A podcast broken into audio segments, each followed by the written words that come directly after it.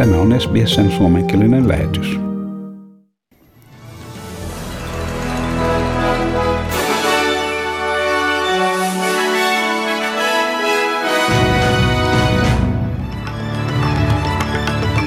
Labour sanoi, että energia- ja teollisuusministeri Angus Taylor ei pysty uskottavasti kehittämään kumpaankaan salkkuunsa liittyvää politiikkaa, ja entinen etelä-australialainen senaattori Nick Xenophon ilmoittaa mahdollisesta paluusta liittovaltion politiikkaan. Melbournelainen teini-ikäinen tyttö kertoo, miten hän melkein kuoli saatuaan COVID-tartunnan. Ja ACT:ssä, siis Canberrassa, 51 uutta paikallista koronatartuntaa. Ja COVID-positiivinen mies on saatu kiinni hänen matkustettua luvattomasti Tasmaniaan New South Walesista. Ja sitten varsinaisiin uutisiin. Labour siis sanoi, että energia- ja teollisuusministeri Angus Taylor ei pysty uskottavasti kehittelemään salkkuunsa liittyvää vakavaa politiikkaa. Liittovaltion kabinetti kokoontuu tänään harkitsemaan uutta energiapolitiikkaa, minkä kautta voitaisiin vahvistaa ympäristöpäämääriä ennen kriittistä YK:n Glasgow'n ympäristökokousta ensi kuussa. Angus Taylor sanoi sydniläisen radioaseman haastattelussa, että Australian reitti hiilipäästöjen rajoituksiin ei saanut tapahtua luonnonvaroja hyödyntävien alojen kustannuksella. Labour-johtaja Anthony Albanese sanoi, että Angus Taylor oli esteenä usean toimen kohdalla pyrittäessä saavuttamaan hiilineutraali tulevaisuus ja näin jarruttaa Australian teollisuuden kehitystä. And what we've done is sat back from people like Angus Taylor, who has no credibility on these issues, be it energy or on industry that he's now in charge of. The truth is that it will take a Labor government prepared to shape the future, prepared to take up the opportunities that are there to create jobs and to really drive Australia forward. Näin oppositiojohtaja Anthony Albanese. Samanaikaisesti Tasmaniasta tulee ensimmäinen Australian osavaltio, missä aiotaan lain voimalla toteuttaa nolla hiilidioksipäästöt vuodesta 2030 alkaen. New South Wales puolestaan ilmoittaa $3 miljardin tuesta vihreän vedyn energiahankkeille. Ja vain muutama päivä aikaisemmin Queenslandin hallitus ilmoitti yhdestä maailman suurimmista vedyn tuotantolaitoksen rakentamisesta Gladstoneeen yhdessä Fortescue Future Industries -yhtymän kautta. Ja entinen Etelä-Australian riippumaton senaattori Nick Xenophon on ilmoittanut mahdollisesta paluusta liittovaltion politiikkaan. Sysäyksen tähän antoi AG-saappaista syntynyt kiista. Xenophon jätti liittovaltion parlamentin vuonna 2017 kansalaisuuskriisin johdosta ja oli ehdokkaana Etelä-Australian osavaltion vaaleissa vuonna 2018, missä hänen johtamansa SA Best-puolue ei voittanut ainuttakaan edustajan paikkaa. Hän on sen jälkeen työskennellyt australialaisen saappaiden valmistajan Eddie O'Gearin asianajajien ryhmässä. Eddie O'Gear on Eddie O'Gearilla on miljardiluokan oikeusjuttu edessään AG-tavaramerkistä Yhdysvalloissa. Nick Xenophon sanoi ABC:n aamuohjelman haastattelussa, että liittovaltion hallituksen haluttomuus tukea kyseistä oikeustaistelua oli se, mikä sai hänet harkitsemaan paluuta politiikkaan.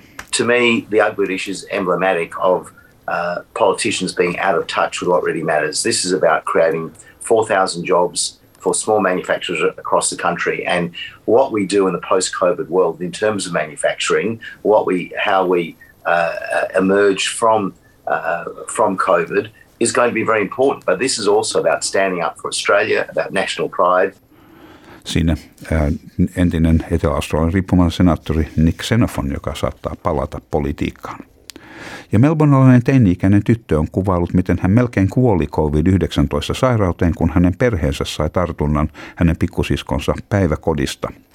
Victoriassa on ollut 3 kuolemaa, nyt vallitsevan aallon suurin päivittäinen määrä osavaltiossa on kirjattu 1571 uutta paikallista tartuntaa ennätysmäärän 79 000 testin tuloksena.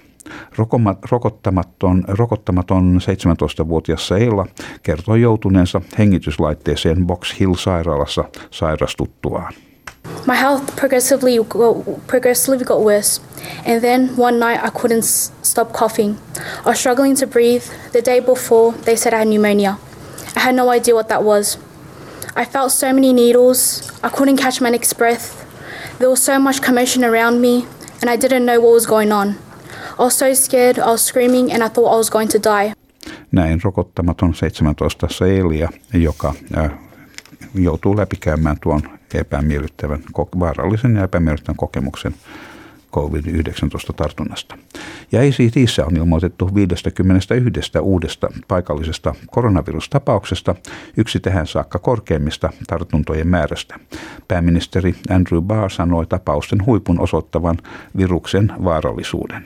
And that serves as an important reminder that new clusters can still emerge, especially in workplace settings amongst unvaccinated or partially vaccinated people. But it serves as a timely reminder that if you are not yet fully vaccinated, please be very cautious over the coming weeks. Näin esitin pääministeri Andrew Barr. Ja territorio valmistautuu nostamaan sulkutilan rajoituksia perjantaista alkaen. 98.5% rokotukseen oikeutetuista ihmisistä on saanut ensirokotuksensa ja 73.5% on täysin rokotettuja. Andrew Barr sanoi, että Canberra saattaa saavuttaa 99% täysin rokotettujen määrän marraskuun loppuun mennessä, mikä tekisi Canberrasta maailman korkeimman rokotuskattavuuden saavuttaneen kaupungin. Ja COVID-19-positiivinen mies on löydetty Hobartin pohjoisesta lähiöstä jätettyään pakollisen karanteenin Tasmanian pääkaupungissa. New South Walesista kotoisin oleva mies saapui Tasmaniaan Melbournen kautta maanantai-iltana siitä huolimatta, että hänen passinsa osavaltioon hylättiin. Hänet sijoitettiin hotellikaranteeniin, mutta hänen huoneensa havaittiin olevan tyhjänä seuraavana iltapäivänä hyvinvointitarkastuksen yhteydessä. Tasmanian pääministeri Peter Gutwein kertoi, että mies palautettiin välittömästi karanteeniin poliisien löydettyä hänet. I do want to say it disappoints me greatly that when the vast majority of Tasmanians do the right thing, day in and day out, people will blatantly ignore the rules and put others at risk. And I'd make the point that we've had some 13,400 people now through our hotel quarantine system, and there have been around 3 breaches. Siinä Tasmanian pääministeri Peter Gutwein. Tämä kyseinen 31-vuotias mies joutuu maksamaan 2 sakkoa, yhteensä juuri yli $3,000. Yksi niistä karanteenimääräyksen rikkomisesta ja toinen yrityksestä saapua osavaltioon ilman asianmukaista lupaa. Ja sitten säähän ja valuuttakursseihin. Perthissä on luvassa huomenna enimmäkseen aurinkoinen päivä ja 24 astetta. Adelaidessa on luvassa sadetta aamulla, sitten päivän mittaan selkenevää 16 astetta. Ja Melbournessa on luvassa taas päivän mittaan lisääntyvää sadetta 19 astetta. Ja myös Hobartissa on luvassa lisääntyvää sadetta päivän mittaan ja maksimi siellä on 17 astetta. Ja Canberrassa on luvassa sadekuuroja, mahdollista ukkosta, 18 astetta. Ja Wollongongissa on myöskin luvassa sadetta, mahdollista ukkosta, 23 astetta. Ja sama pätee myös Sydneyssä. Ainoa ero on, että täällä se on 24 astetta. Ja niin myös Newcastlessa, mutta siinä mentäessä pohjoiseen, niin Newcastlessa se päivälämpötila on 28 astetta, mutta edelleen niitä siis sadetta ja ukkosta. Ja niin myös Brisbaneissa. Se on aina yleensä tämä koko itäranta on samaa mallia hyvin usein. 25 astetta Brisbaneissa huomenna ja siis sadetta ja ukkosta. Ja Townsvillessä on luvassa osittain pilvinen päivä ja 31 astetta. Kensissä osittain pilvistä 33 astetta. Ja Darwinissa on myöskin mahdollisia sadekuuroja 34 astetta. Ja Helsingissä tänään aamulla sadetta ja sitten iltapäivällä ei sadetta, mutta puoli pilvistä ja maksimilämpötila 8 astetta. Ja Australian dollarin kurssi on 0,64 euroa ja euron kurssi on 1,57 Australian dollaria.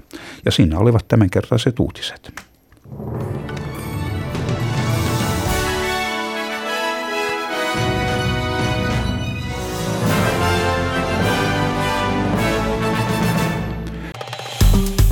Tykkää, jaa ja ota kantaa. Seuraa SBS:n suomenkielistä ohjelmaa Facebookissa.